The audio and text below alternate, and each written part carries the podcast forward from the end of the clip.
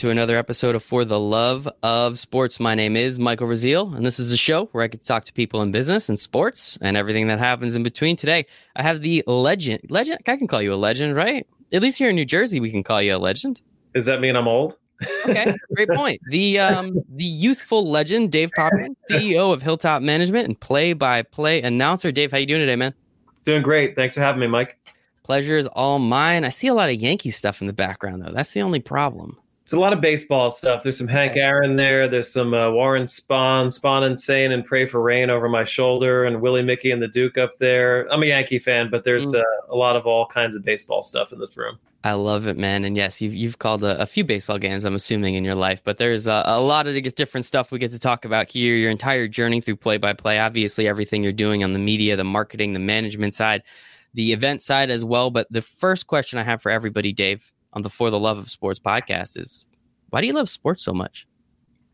You know, it's fun. Uh, the announcing part, I love it because it's unpredictable and because it's a creative outlet and because you need to be prepared for anything. So um, I, I like the prep and I like the research. And then there's the performing part too, which I'm a little bit of a ham. So uh, that's helpful um, to have both, you know, to have the analytical side and then to have the creative side. I mean, I'm also a singer and um, I've done all kinds of voiceovers, you name it. So um, it's a good creative outlet for me. That I mean, and sports themselves are fun. You know, it's unpredictable. It's the, it's the toy department of the newspaper, they say, and and I think the same is is with broadcasting.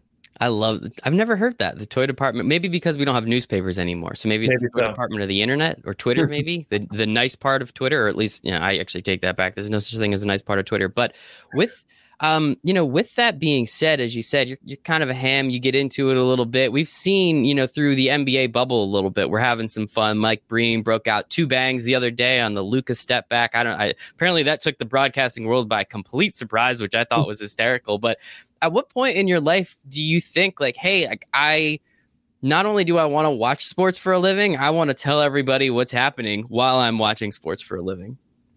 Uh, the awakening for me came when I was 16, uh, when my high school basketball coach pulled me aside and said, Listen, you know, I'll put you on the team, but you're probably going to be the 12th or 13th man. You're not really going to get into the game unless we're up or down by 30 points. Or here's a video camera. You can record the games and be of more use that way. And uh, help us scout scout ourselves and and I happened to uh, grab a buddy and he had the camera, I had the microphone, and I did uh, rosters and I called the game uh, into the uh, camera, and it was it was like a natural. The coaches are like, "What do you want to do with your life?" I said, "I want to be a lawyer." They said, "Don't be a lawyer. That's boring. Do this."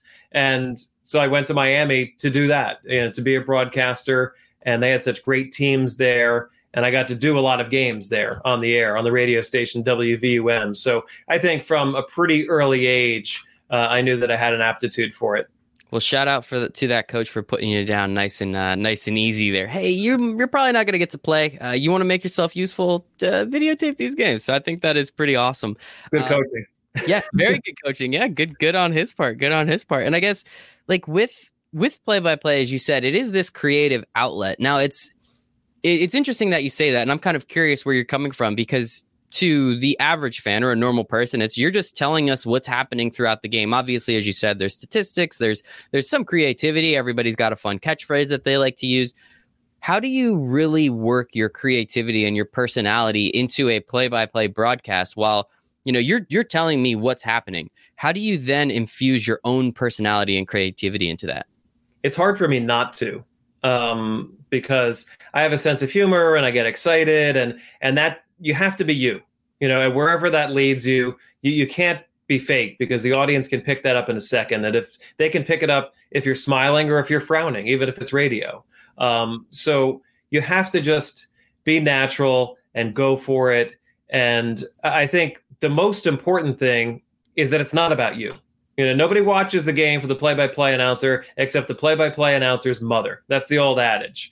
And they want to see the game. They want the score. They want to know the situation. So if you consider the listener, as Marty Glickman used to say, um, and, and you treat the audience on radio as if they were blind, then you'll be good and, and you'll be doing them a service and you'll be thought of highly as an announcer. Quick story for you: uh, when I was doing the LIU Brooklyn games uh, basketball, my engineer was actually blind. His name was Rich Kurlander, and one of the early games, my first season there, he pulled me aside and he said, "Listen." You need to be more descriptive. You know, I want to be able to see the game. Is it left? Is it right? Is it in the corner? What's the crowd look like? All of these things. Like the audience is blind like me and that informed my style. So I have a very descriptive play-by-play style that I think sets me apart from some other people. Um, it's a little busy, but it's exciting, and and you you're not going to not know what's going on in the game when I'm calling it. I would rather more detail than less detail, right? Like especially when we're talking about radio, and and what a um what an incredible i don't believe in coincidences but that is fantastic that the fortune that you had to be placed with a blind producer as you said because everybody on radio is blind. I can't see the game. My favorite part about baseball is actually listening to baseball on the radio because i believe i can't remember this gentleman from wfan i can't remember his name but he always says it's, it's the only sport you can watch on the radio because so many of the announcers, especially here in the New York City area, we're extremely very lucky. I mean, we had the legend John Sterling, Howie Rose. I think is by far one of the best play-by-play announcers in all of all of sports. I don't care which sport, and it's just so fun getting to listen to them kind of tell the story and weave in the details and what's happening all at the same time. And, and I can understand how, as you said, you you have to be descriptive. You have to tell those stories. So with basketball, I mean, have you? Uh, what sports have you not called? Out of curiosity. I said no to wrestling. Okay. Um, pretty much every like every, every other yeah every other mainstream sport I've done. I did field hockey once. I did indoor lacrosse once. I've done lifeguard tournaments. Um, some Wait, odd ones. Uh, volleyball. Gonna have to stop you at lifeguard tournament. What is a lifeguard tournament? well, there's there's lifeguards like in Asbury Park and Belmar and all these shore towns, and then they compete against each other, rowing and swimming and and all. It's like the Olympics, but for lifeguards. Um, so that was actually my first gig on TV. I did sidelines for a lifeguard tournament, and I had to interview these wet, sweaty guys as they came out of the water, all out of breath, and then toss it back to the play-by-play announcer on the boardwalk. It was ridiculous, but everything else has been easier since then. That is awesome. I've lived in New Jersey my entire life. I go to the beach outside of this year many, many times a year. Never heard or seen that. So maybe that's something that uh, I'll have to uh, have to watch. That sounds like it'd be fun to watch drinking a couple beers. So that might be something that I uh, uh, attend with you the next time it, it comes around, Dave. And and again, you know, so so you've done all these sports. I mean, you know, we have baseball, which is nice and slow and it's easy, and you have a lot of time to talk and fill a little time. As we've seen, it takes Zack Greinke sometimes longer to throw a pitch than the actual Kentucky Derby race. That was a really fun overlay we had on the internet last year. But with that, I mean, which is outside of basketball, because I think that's the one you do the most, what is your favorite sport to call? I love baseball. I mean, baseball is my first love. I think I'm probably best at basketball now because I, I do so many games every year. But baseball on the radio is is a love of mine, and uh, it's different. You know, baseball is different than the other sports, as you were talking about, Mike. It's baseball is an art. All of the other sports are a science. You know, if you're just a a competent play-by-play announcer, you can do basketball, you can do hockey, you can do football. There's it's it's very linear. You know, there's not a lot of time for side talk. There's not a lot of time for depth. You just have to call what's in front of you. Um, so as long as you memorize it and you do your homework and you have the numbers in front of you and you can be exciting and be accurate, you can do all of those other sports. But baseball on the radio, especially, um, it's a storytelling medium, and, and, I think it's for a young play-by-play announcer. And I do a, a camp, you know, sports broadcasting camp in the summer. For a young announcer, baseball is the easiest to start because it's slow, mm-hmm. as you mentioned. But baseball is the hardest to be great you know, to really have a wide breadth of knowledge of all subjects. I mean, you really have to be a renaissance person uh, to do baseball well, in my opinion.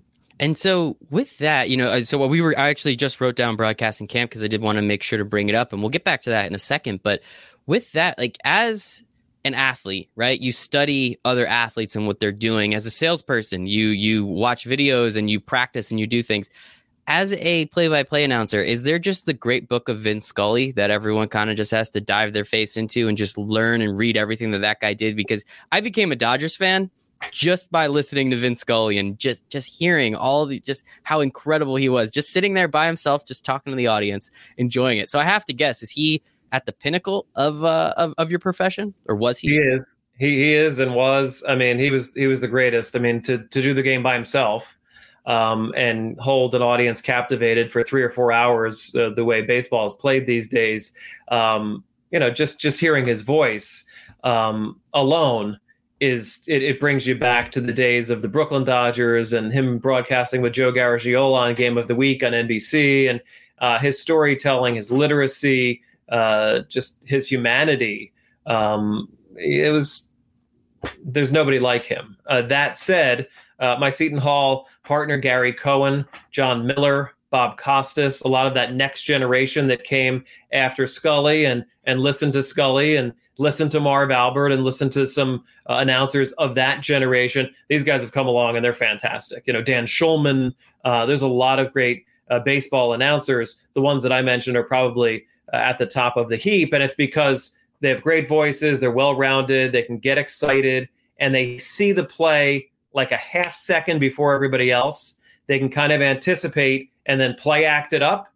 You know, like Jon Miller, he'd be like, uh, you know, here comes Matt Williams around first. Uh, Jones picks it up at the wall, uh, throw into second base. Williams slides and he's safe at second base. And Williams has himself a double with one out. He like he acts mm-hmm. it. You know, he he, yep. he, makes it more than it is. Um, so there are there are some that can do that, and there are some that are that are adequate. But if you're in the big leagues announcing, you're pretty darn yes. good.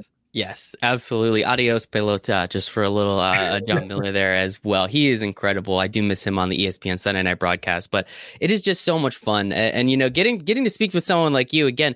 What is it like knowing that you are the the conduit between the fans that love their team and and and and playing that fine line? You know, you're the Seton Hall broadcaster, so you can't you're not rooting against Seton Hall, right? Like that's why I love the Mets announcers. They're not rooting against the Mets. They're not rooting for the Mets. Obviously, they're biased. Keith Hernandez, Ron Darling, Gary Cohen's been doing it for 20 years. So you could tell they want the Mets to win, but they are very honest. When someone screws up, they're just Keith will hammer anybody. So how do you kind of walk that fine line knowing the fans are listening because they want their team to win, but you're there, you kind of have to be somewhat unbiased in this.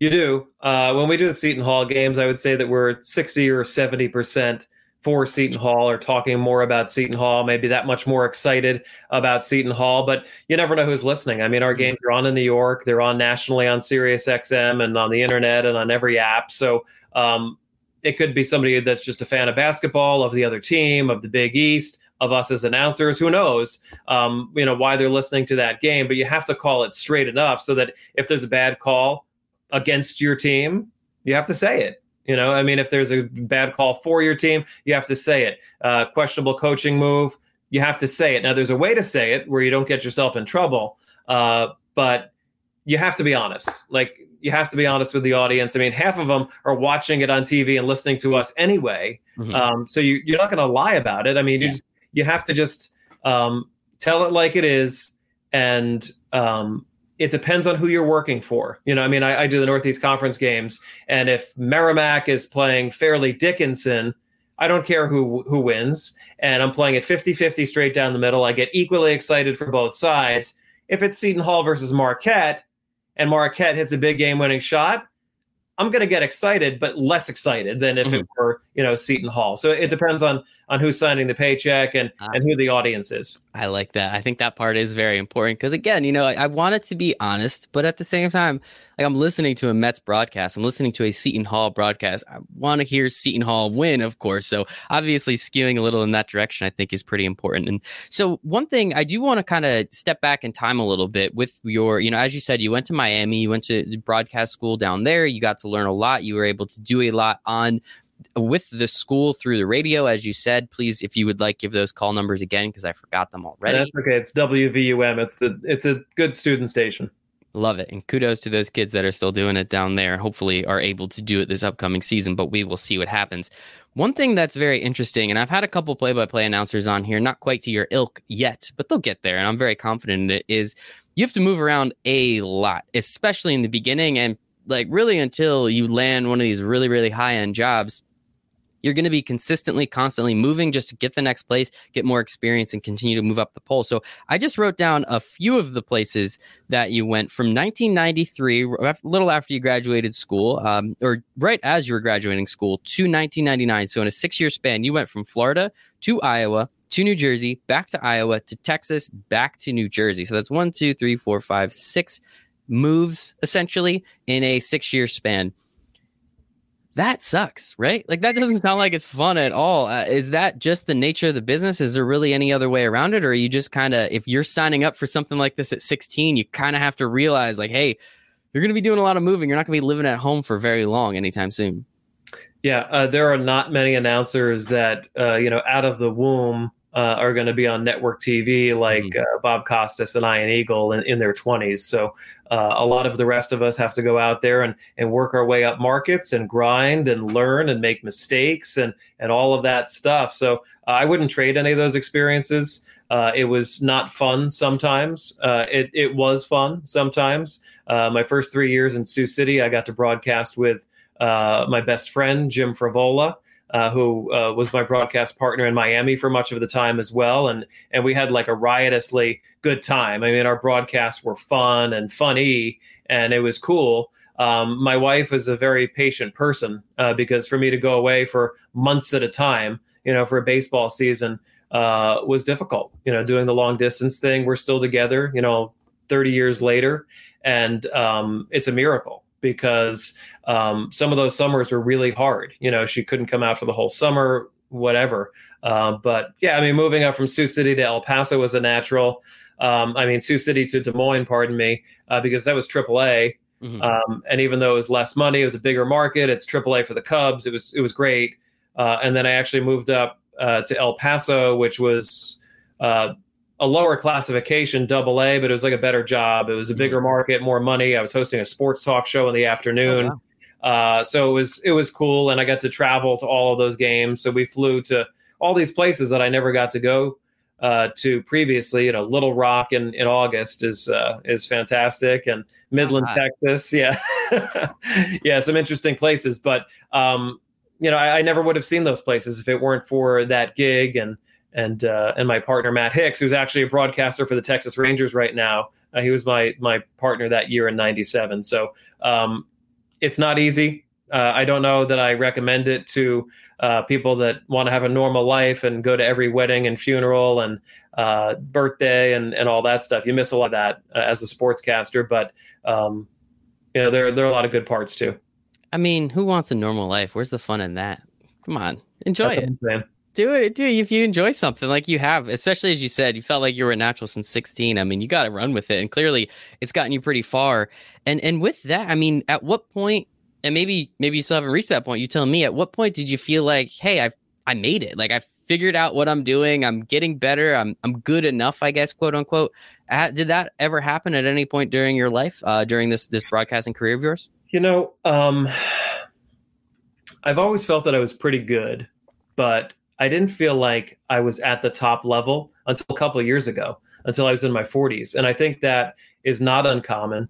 Uh, I think that I'm going to get better in my 50s because I'm going to know more. I'm going to have more experiences. Uh, I'm going to have a, a better internal database. Uh, I'll be able to use my voice better. Uh, all of it, you know, it just it's cumulative. So uh, as you go on, as long as you continue to work hard and get the reps, you get better. It's not like the athletes where they're done at age 33. Mm-hmm. At 53, I'm hoping that I'm better than I was at 43. Um, so uh, I don't think that I've made it. I mean, I, I don't broadcast full time for a living. I think at that point, if I'm with a team, a major league team, or with a network where I'm, um, that's all I do, uh, I, I, will feel like I've made it. Now, mm-hmm. doing 70 or 80 games a year, various sports, um, you know, some AAA baseball in Buffalo, uh, a lot of college basketball. It's not enough to live on uh, at the level I want to live. Mm-hmm. So I have to do other things. So I, I, think there is still the room to grow for me, and I, and I think that um, you know if you dropped me into any arena or stadium right now and said, "Hey, you know, you have a couple hours, get ready for this game and do a good job," I could do it. I love it. Well, good for you, man. And you, you make a good point. Like it, it, we always look at sports and we realize, you know, athletes from 21 to 31, that's their prime. It's like, what other career is it like? Yeah, you, before your brain's fully developed and only a couple years after is like, that's your prime. And then after that, you have to figure out something else to do. Of course, you're going to get better with time, especially if you work at it like you have been your entire life by 50, by 60. I mean, as we said, Vince Scully, I mean, obviously, I'm you know 28 years old, so I didn't really have that much time with Vince Scully. But those last three or four years, I thought it was immaculate. Everything he said, I hung on every one of his words, and I'm sure he got better over time. Right? I've enjoyed Howie Rose more, Gary Cohen more because over time they're starting to bring up things that they said years ago or happened years ago that I can relate to and remember. It's like I remember when Wilmer Flores cried on the field. Who the heck doesn't remember that? They bring it up all the time, which is funny, of course, but it's also something else, right? Yeah, for sure. And and it's like the your memory in life is like your memory on the air. Sometimes I won't remember what I had for breakfast, but I'll remember the relief pitcher that came into a game in 1993 in my first year in Sioux City. And that's just how the brain works and how a broadcast works sometimes. And uh, it's why you have to read and, and watch games and pay attention and uh, listen to other broadcasters because you just don't know, you know, especially in baseball. You don't know what's going to happen that day. Mm-hmm. You know, there could be a triple play. There could be somebody hitting four home runs. Perfect game. There could be you don't know. Perfect game. And you, and if you want to talk about Len Barker pitching a perfect game for the Cleveland Indians, you know, in 1984 or whatever that was, 1990, um, you you have to have it's different. You know, you just have to be paying attention to it all the time. Well, now I have to ask, what is the coolest thing that you've got to call? Like, what is the coolest event or the coolest experience that you've you've been on the air calling for? I think it was Seton Hall winning the Big East tournament in 2016. Um, Seton Hall hadn't won anything in 23 years.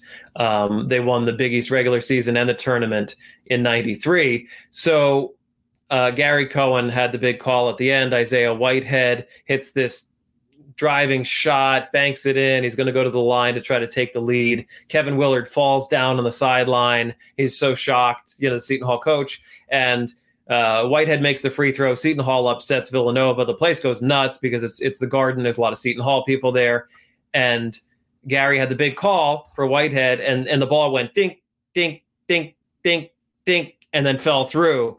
And after Gary was done with the call, I was doing color. I said that ball sat on the back of the rim for 23 years because that's what it felt like, you know, yep. for Seton Hall fans. And then to go outside afterwards and to go to the bars in that neighborhood afterwards and and see the band playing on the promenade outside the garden and all the Seton Hall people acting like they won the national championship. I felt so good because Seton Hall had been so good to us. I mean, it's my 18th year coming up with them and with Gary and Seton Hall's been so good to us and the fans love us and it's fun and it's good to have that connection so when when your guys win, finally, it's like uh, it was a relief, and and it was it was a fun event, and and and the aftermath was was cool also outside. That must have been incredible. Great call too. It's on the rip for 23 years. That's fantastic. Kudos to you. It's like you're a professional or something. And just out of curiosity, 2016, didn't Villanova actually win the national championship that year? Yeah, they did. Yeah, we were the, we cool. the last team to beat them. Yeah, look at that. That's pretty sweet. Uh, I love that. And then they lost the first round to Wisconsin, I think, the next year, something or the second round, something weird like that. But then won the national championship yep. again, right? yeah, at least they beat uh, UNC that first one. That was Bang. That was another one. Jay Wright calling bang. I thought that was fantastic, but that's yep, a whole other thing. Yep, but, great. Um, with uh, going back to to the just the, the the journey and again how you get to this point to be able to call that amazing amazing opportunity with Gary Cohen again one of my favorites which I think is really cool as we were saying before, you have to move. You have to do a lot of things. You have to be away from your wife. You have to be away from your family for a very long time. Have you seen this weed out, I guess, for lack of a better term, some just incredible, incredible announcers that just did not have the, and I can't really blame anyone moving six times to multiple states in, in a span of a few years. That sucks, as I said before. Have you seen that weed out some pretty incredible play by play announcers that just could not deal with that aspect of it? Yeah, there's no doubt. Um, now, some of the better ones, they, they click right away. You know, like Gary was in the minor leagues like three years before he made the Mets, mm-hmm. and he said, uh, to me privately that if it would have gone another year or two, I would have quit. Wow. You know, he, he would not have stuck it out in the minor leagues because it's just it's so arduous mm-hmm. and, and it's and the, and the payday is not there and all those other reasons. Uh, and I'm sure that it it does. You know, I mean, I can there's somebody that comes to mind at Miami right now who was a natural but this guy went on and he did something in finance and he made all kinds of money and he you know he has a different kind of life and and that's what he valued you know, at that time. And I think it's worked out fine for him, but he was really good at it. Mm-hmm. You know, he was really good at it. And there's another guy, uh, he's actually Ron Berkowitz, uh, who has been on TV some, and he's A Rod and uh, Jay Z's PR guy. And he's still in sports. He still gets the fix. He's a you know big Miami booster and all that stuff. He was a very good broadcaster and still is, I'm sure. But he chose a different path. You know, he went with like PR agent type stuff and uh, and that's worked out great for him. Mm-hmm. I mean, he has a, a huge company, so yes, you know, I mean, it's it, it's a lot of dues to pay and a lot of tarps to pull and mascot costumes to wear and tickets to sell and all the stuff that you have to do in minor league sports and in college sports if you're also going to do the game. So uh, it's it's a lot of sacrifice and I'm very excited to talk to you. Uh, just as a, an aside, you were an assistant GM for the Newark Bears while the play-by-play announcer. So I'm very excited to get to the other other side of your life. But there's just a couple more questions I have on the play-by-play side first. So obviously, uh, one thing that we've seen a lot more with COVID rising, uh, unfortunately, is the fact that uh, we really didn't have any sports. So you and, and many of your counterparts obviously didn't have too too much to do for a while, which just sucks for everybody. But we're seeing a lot more in studio announcing, right? Like the ESPN broadcast, I don't think they're going to any of these Sunday night games. They're just doing it all from the studio. Some of them are doing it from their house. I mean, we see um, the the we had the the KBO broadcast. I was watching all the KBO games in the beginning because shoot, we had nothing else to watch. And we saw all you know, hit Boog and, and Karl Rapp. They're all Eduardo Perez. They're all in different places announcing these games. Now you can tell it doesn't quite flow as well as you'd like. But if they were in one place, say, you know, Bristol or whatever, just calling it, probably be much better. Do you think that's going to completely change or, or change significantly the play by play game going forward? Understanding that if we don't need to send people places, we could do a A minus type job at home. Do you think that's something that's going to change and allow more people to enter this type of industry? I don't know if it's going to let more people enter the industry. I mean, there obviously been uh, more opportunities for mm-hmm. people mm-hmm. as all of these colleges and, and minor sports teams uh, broadcast everything, you know, at, at, lesser quality, three and four camera shoots, less than that. Um, uh, I don't know where it's going to go after COVID. I think this is what we're going to see mm-hmm. Uh, until next year at this time, you know, maybe. Um, they tried espn tried uh, for a couple years to have some announcers be back in bristol or charlotte and do the game from there. And sometimes you could tell sometimes you couldn't tell. Uh, they would send the production people to the site. And then at some point some of the networks started to reverse that and they started to send the talent to the site and the production people would cut the game from back in the studio because I think it's more important for the talent to be on site, especially for basketball mm-hmm. uh, and for you know certain sports like that where there's a lot that goes on that you have to talk to the officials, you have to talk to the table. Um, there, you you want to be able to look over at the bench or look to somebody that's walking off the court. And if the if the camera people are not showing you that, you can't give it to the audience. So being in the arena, there's no substitute for that. You know, and you say A minus, I think that's probably right. You know, I think it might be even a B where you you kind of lose it. You know, you hear Matt Vasgersian, he's doing a fantastic job on those games on Sunday night, but he can't quite get as excited as if there were 50,000 people there and you have to bring your level up to the crowd. It's just not quite the same because it feels stilted in the studio. Now, if he's sitting there next to A Rod, which it seems like he is, um, that's a lot better than some of the broadcasts I've seen where somebody's, you know, in Ohio, somebody else is in Connecticut, and you're trying not to step on each other. You don't know when they're going to talk. I mean, that can be a mess, um, especially with the delay. But um, I- am not sure where it's going. I-, I hope they don't take announcers away from being on site, but the- there's so much that you glean an hour before the game, talking to the trainer, talking to the coaches, talking to a player as they're warming up, talking to the other announcers. That's where even though you do all your prep with your stats and your numbers and all that stuff, that stuff in the last hour will almost always make air and be more useful to the audience than all the other stuff that you prepared for three days. Oh, that's interesting. See, I didn't know that. Like, I obviously realized you would talk to some of the players and do things. A uh, good friend of mine is an executive producer for Fox, and he brought me into the booth a couple times in the truck to see what's going on. So, hung out with Kenny Albert and and uh, Daryl Johnston a little bit, watched them call a game, which was a lot of fun, and it was it was cool just to see them on the field, just kind of you know shaking hands, kissing babies kind of thing with the players, the coaches, see what's going on. And it was really interesting. Now, I don't remember exactly what those conversations were about and what made it onto air there, but it was still very cool to watch and to see and to hear. And I agree with you. Like, I, I can't really say too much for the production side. I've had the opportunity to interview some people, and it's it's really interesting what they do. But I agree, like, especially when fans are back, you need that energy because you. I mean, you've been to these big, gigantic games. Obviously, the the Seton Hall win in 2016 there's an energy, man. And like, I don't know what that emotion is. I was at the Mets World Series in 2015 when they won that one game, thankfully.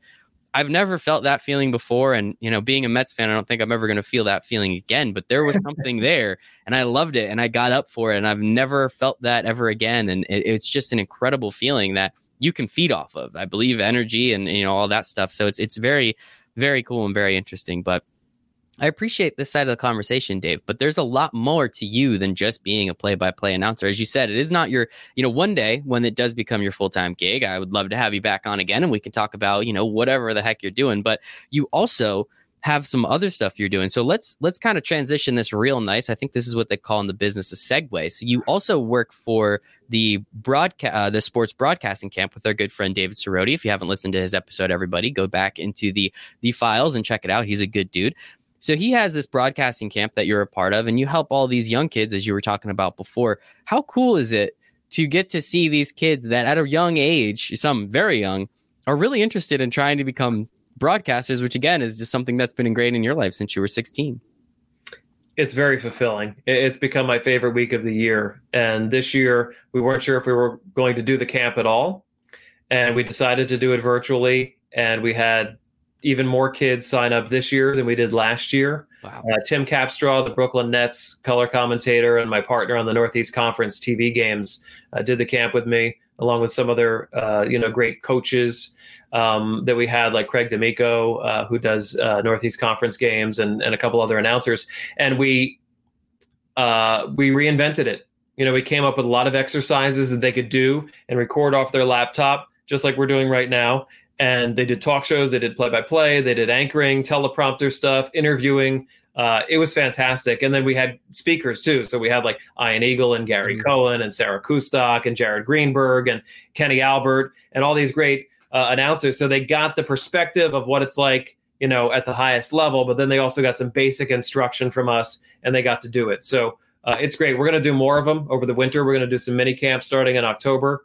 And um, we really feel like um, two thirds of the kids, we surveyed the kids afterwards. The returners from the year before that, that did it in person at Montclair State, two thirds of the kids this year said they preferred the virtual to the in person, which was shocking to me. I mean, I, I couldn't believe it.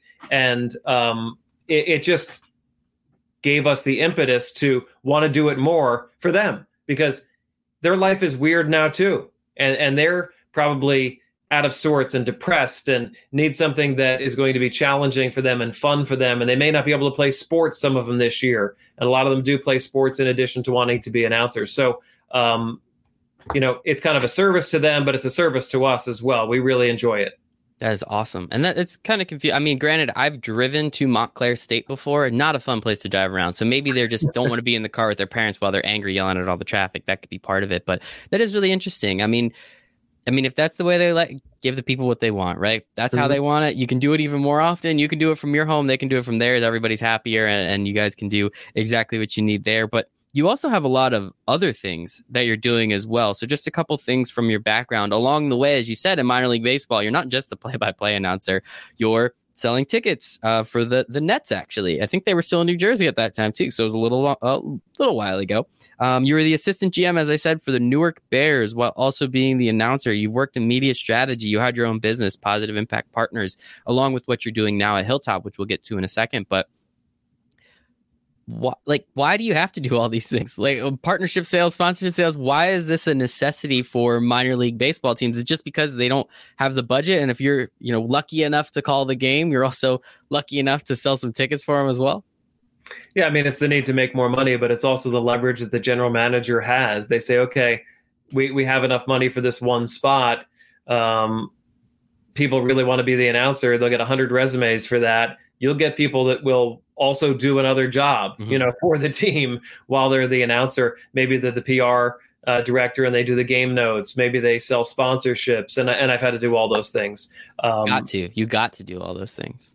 Got to do all those things. Yeah, and really, um, if I didn't get to do all of those things, I wouldn't be able to, you know, own two different marketing and event companies later in life and have that broad of a skill set uh, that I could, you know, be a freelance writer and, and some of the other things that I've been able to do um, because I was I was thrown into that fire. So it was fun. It's a bunker mentality. Some of those people that I worked with um, on those jobs, because you're around them, home and road, so much, they become your best friends. You know, I, I still talk to ten people or more. I, I, talked to somebody just before this call um, that I hired in that assistant GM role for the Bears. Uh, he now works for the New York Giants. You know, and and somebody else that worked for me there works for the Yankees. And a lot of the people are still in the business and I still keep in touch with them, and and you, you make friends in situations like that. I love that. That that is pretty cool, and, and you know, getting that opportunity. And I do want to stick to that GM position at the Bears for a second. What is it like having to talk to these players, making them feel like the best thing since sliced bread, and then having to go on air and being like, "Oh, this is a bad game today for the Bears, everybody." I mean, how did you walk that fine line of not pissing off the players? But again, as we said, you have to be unbiased in some capacity, right? Yeah. Um, my assistant GM capacity, some of it was player related, but that part of it was more of a PR stunt, honestly. Mm-hmm. Um, we had four players that were related to major leaguers. So we had Ozzie Canseco, we had Russ Chambliss, Chris Chambliss's son, and we had a couple other guys like that um, that were related to current or former big leaguers. So we got a story in Sports Illustrated. Like we were trying to sell tickets. We were trying to get attention for the team. So that was like my contribution to the to the roster is that okay, if you have two third basemen that are equal, why would you not bring in Craig Worthington that played for the Orioles versus some kid on the way up that nobody's ever heard of? Mm-hmm. Um, so I, I, was trying to push that and, and, give the roster some personality and some story. Um, and then on the other side, I was just hiring people on the business side. So the mm-hmm. sponsorship people, PR, marketing, game entertainment, much of the staff. You know, I was able to interview, hire um, designers, and you name it. Uh, you know, kind of help put together the the front office side. Mm-hmm. And um, that was great. I mean, that was really educational, and uh, we had it going there for a couple of years. I mean, the team and the stadium do not exist anymore. That was that was 20 years ago, and a lot of those teams have gone away. Um, but you know, for the first couple of years uh, that I was there, um, we did great. It's it's interesting. Newark Bears. Um, I my mom. It was in the middle of summer, and my brother and I were supposed to go to camp, or we were supposed to go somewhere, or something like go to a baseball game. And my uncle actually works for the Somerset Patriots currently still, and he called my mom up. He's like, "You guys have to come to the stadium today." My mom's like, "Why? What's up?" He's, he's like, "Jose Canseco's on the Newark Bears and they're playing today." And my mom's like, "Oh my god, we gotta go!" So me and my brother and whoever the heck were with us, my mom just took us down to, to Somerset's uh, Patriots TD Bank Ballpark and got to watch Jose Canseco. At the time, I was like, "Okay, like this is cool. Like I know this guy hits home runs, but not a big deal." Um, looking back on it, it was a pretty funny moment, uh, and it's always interesting to see stuff like that, right? Like so, again, I live really close to the Somerset uh, Patriots Stadium here right now. And I was at a game last year and Mets legend Endy Chavez was there. And I was just like blown out of my mind. I'm sitting front row. I'm watching this guy swing. He has one of the greatest catches in all Mets history right there, right? Um, Josh Thole was playing there as well, caught both of R.A. Dickey's one hitters in those back to back games. So it was, it's so cool. As you said, it's really interesting getting to see these former big league players. Now, you know, I paid 10 bucks to get into the stadium buy a hot dog and a beer for another five. And now I can see some of these legends that I grew up with, which is just such a cool opportunity. It sounds like you guys were able to uh, take advantage of that back in the 90s too. No, for sure. Yeah, I mean, even in the Northern League, uh, the first couple of years, Mike Veeck and uh, the St. Paul Saints, um, you know, we had Pedro Guerrero in that league. We had Leon Durham. Uh, Darryl Strawberry was in that league. Wow. Uh, Oil Can Boyd. Um, that's the beauty of independent baseball. You can sign whoever you want, and uh, you can make the roster uh, whatever you want it to be and make it interesting to your fan base and and the guys hang around mm-hmm. uh, more than one year very often. So you could get a fan favorite in St. Paul that plays three or four years for that team that's still good. You know, maybe it's a former major leaguer that's now a double to triple A caliber player um, that's not embarrassing himself that just wants to keep playing. Yeah. You know, Rick, Rickey Henderson played for the Bears after he retired from the big leagues. Yep. Uh, not that even technically, I don't know if he's retired yet, but but yeah, I mean that was the beauty of independent baseball, and I was in a couple of those leagues, and it was fun for the fans, you know. And there's a, a special you should check out if you haven't already on Netflix about the Portland Mavericks back in the 70s. Mm-hmm. Um, Bing Russell was the owner's name. He's Kurt Russell's father. He's a famous actor himself, and he bought this team, and it was the only independent team in the Northwest League. And he put all these characters on the team, and they started selling a lot of tickets and started winning a lot of games because he did it his own way. And mm-hmm. I felt like that was a, a cool movie and a compelling documentary. That is fun, yeah. Independent baseball, uh, you know, obviously we're not gonna. It might. It's. I think that's gonna suffer the most, unfortunately, because just about all the revenue has to come from, uh, you know, being in the stadium and, and having fans come to the to the ballpark. So it is, it is very unfortunate, but independent baseball is so much fun. You know, again, just being here uh, in New Jersey, I'm very lucky being very so close to a stadium. Again, having a family member that's worked there for feels like a well over 20 years at this point. It's just so cool to see again these legends, but also some of these young guys. And again, it's it's a nice thing to do. You want to go to a game. I don't want to go all the way to the seven line to get, you know, the LIRR just to go to a Mets game to watch them lose, spend $150 on those tickets. I'll go to the Somerset Patriots, leave after the seventh inning, have two beers, two hot dogs, and a ticket for under what, 25 bucks? That's not that bad. That's not that bad. And we need to do some more of that. But as you said, with all of these opportunities along the way that you got to do with you know being the play-by-play guy they needed all these other opportunities and you were lucky enough to do them this then allowed you to do a lot of other things in your career. So I do want to talk a little bit about Hilltop Management, which is the company that you own, which is marketing, which is event management, which is consulting. I guess at what point did you realize that okay, I, I still haven't gotten that that, you know, immaculate job in this play by play. I do need another way to supplement my income as you said to live the way you want to live. At what point do you realize like okay, let me I, I have all this knowledge, all this experience from all these other places I've been let's just put them together and start helping other people so that way you can you know a help other people but b be able to supplement the income to get to where you want to be i realized that about two weeks after i left the bears and i ah, needed oh, gosh. so it's uh it's been a couple minutes huh yeah um, michael rowe and jim lampariello two guys that i worked for at the nets who ran the team um, started up an agency uh, that was right down the street uh, from the Nets office, and they started gathering clients like Army and Army Athletics and Seton Hall and some of the minor league teams in the area, uh, the New York Liberty, the Red Bulls, uh, things like that. And um, they needed somebody that had a, a wide skill set, you know, the kind of a utility guy that they could throw in there and um, and take care of it. And and I was that person, you know, for a while. And then you know, Jim and I became partners uh, in in a business right after that. I did that for 10 years and then started Hilltop about seven years ago. And we had a wide variety of clients from AVP, pro beach volleyball to, you know, college sports, minor league baseball, you name it. The Bears ended up becoming a client later on, Seton Hall as well. Um, so those were all good learning experiences, you know, on, on how to market, how to sell, um, how to move the needle for some of these people that needed an outsource that couldn't do it with with who they had internally um, and we had some of this experience, you know, at the NBA level and at, and at other levels um, that were useful to them. So it was all fun. You know, it was it was all good. That is awesome. And and so I guess who who are some of the places that you're working with, or some of the places that you've been recently working with to help, especially during this weird time that we're in right now. Yeah, uh, a lot of the stuff in the past uh, seven years with Hilltop has been uh, athletic events, but for nonprofits. So fundraisers. Mm-hmm. So walks, runs, spinning, golf, galas, all of these things that they raise money for like you know ALS, Lou Gehrig mm-hmm. disease, American Lung Association, Susan G. Komen, um, Crohn's and colitis, things like that. That was a big part of our uh, business for a while until COVID. And you know we also did video production. So that was just an extension of my broadcasting you know to be able to write and voice that stuff and produce these pieces for you know different clients that have communication needs because you still need to reach customers. You still need to reach employees.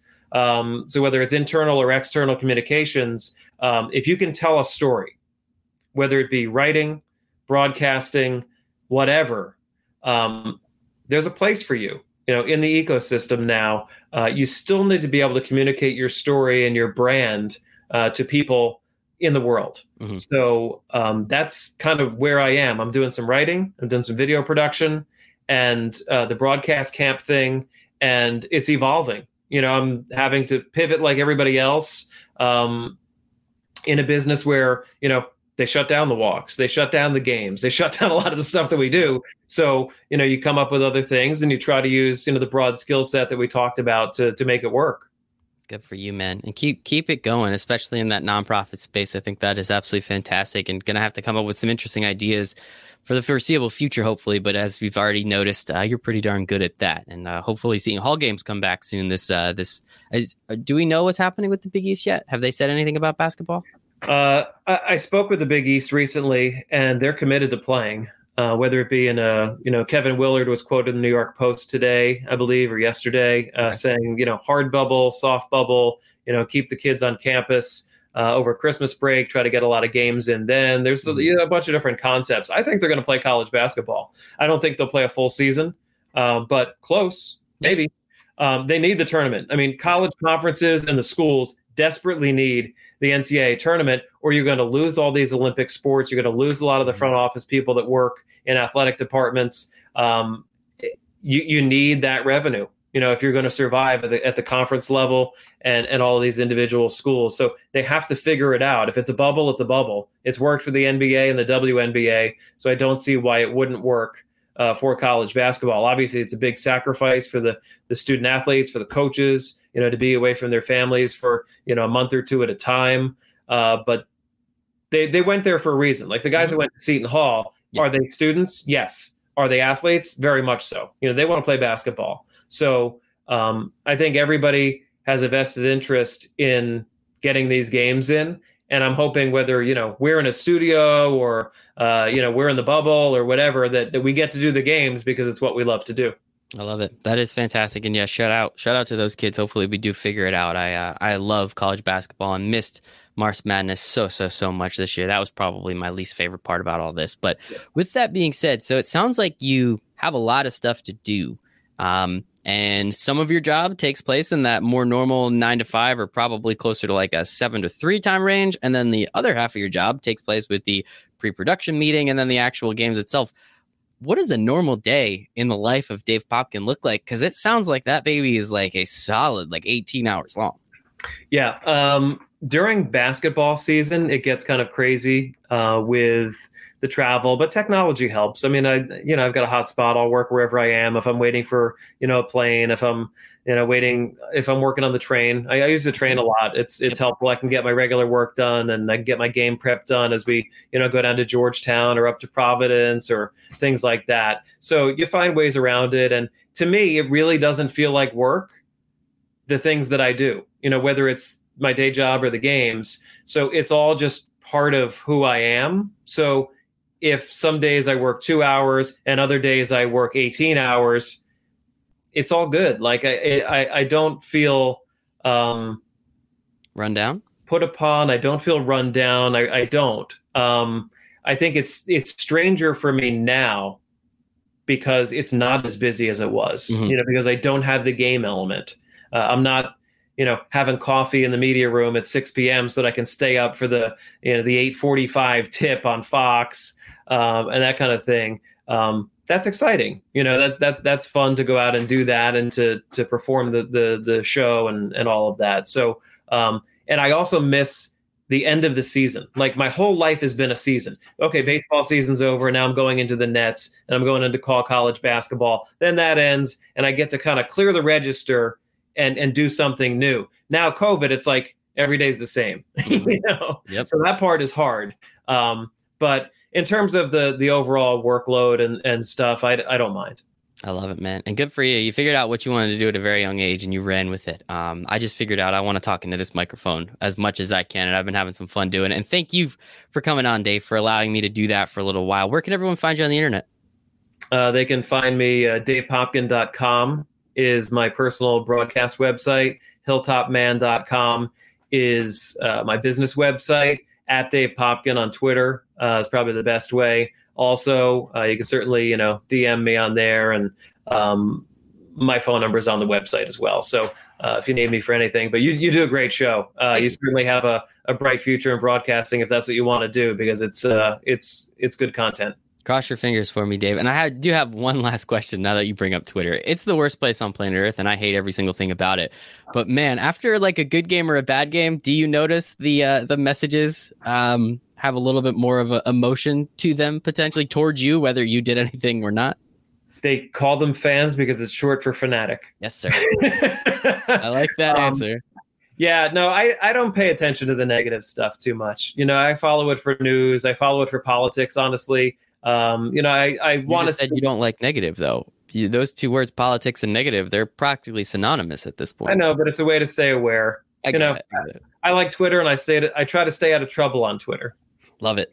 Good stuff. Good for you, man. So yes, make sure to go follow Dave there. I will have both those websites. I will have your Twitter in the um, show notes for the podcast as well as on YouTube, which we're on right now. Thank you very much, Dave. I sincerely appreciate Dave Popkin, CEO of Hilltop Management, play by play announcer, uh, career play by play announcer. Absolutely fantastic. Really appreciate your time today, man. Mike, thanks so much. Appreciate it.